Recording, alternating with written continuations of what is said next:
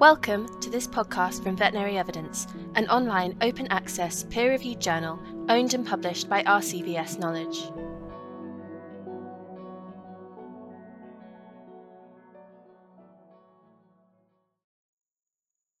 Hello, my name is Alexander Wallace, and I'm a third year veterinary student at the Royal Veterinary College. This knowledge summary investigated if passive range of motion, or PROM, exercises were effective at decreasing post surgical recovery time for canine intervertebral disc disease, or IVDD, patients.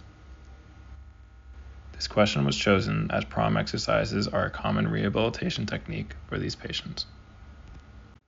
Five studies, including two randomized controlled trials, two retrospective cohort studies, and one case series, were included. The weak level of evidence reported that there was no evidence that PROM exercises were associated with a quicker post surgical recovery in the canine IVDD patient. Although the weak evidence does not support the efficacy of PROM exercises at reducing recovery time, the low cost and training required to perform them leads us to still recommend a multimodal approach. This approach can include PROM exercises, other basic techniques, and potentially intensive techniques if deemed necessary by a veterinary neurologist. Thank you for listening to this podcast from Veterinary Evidence.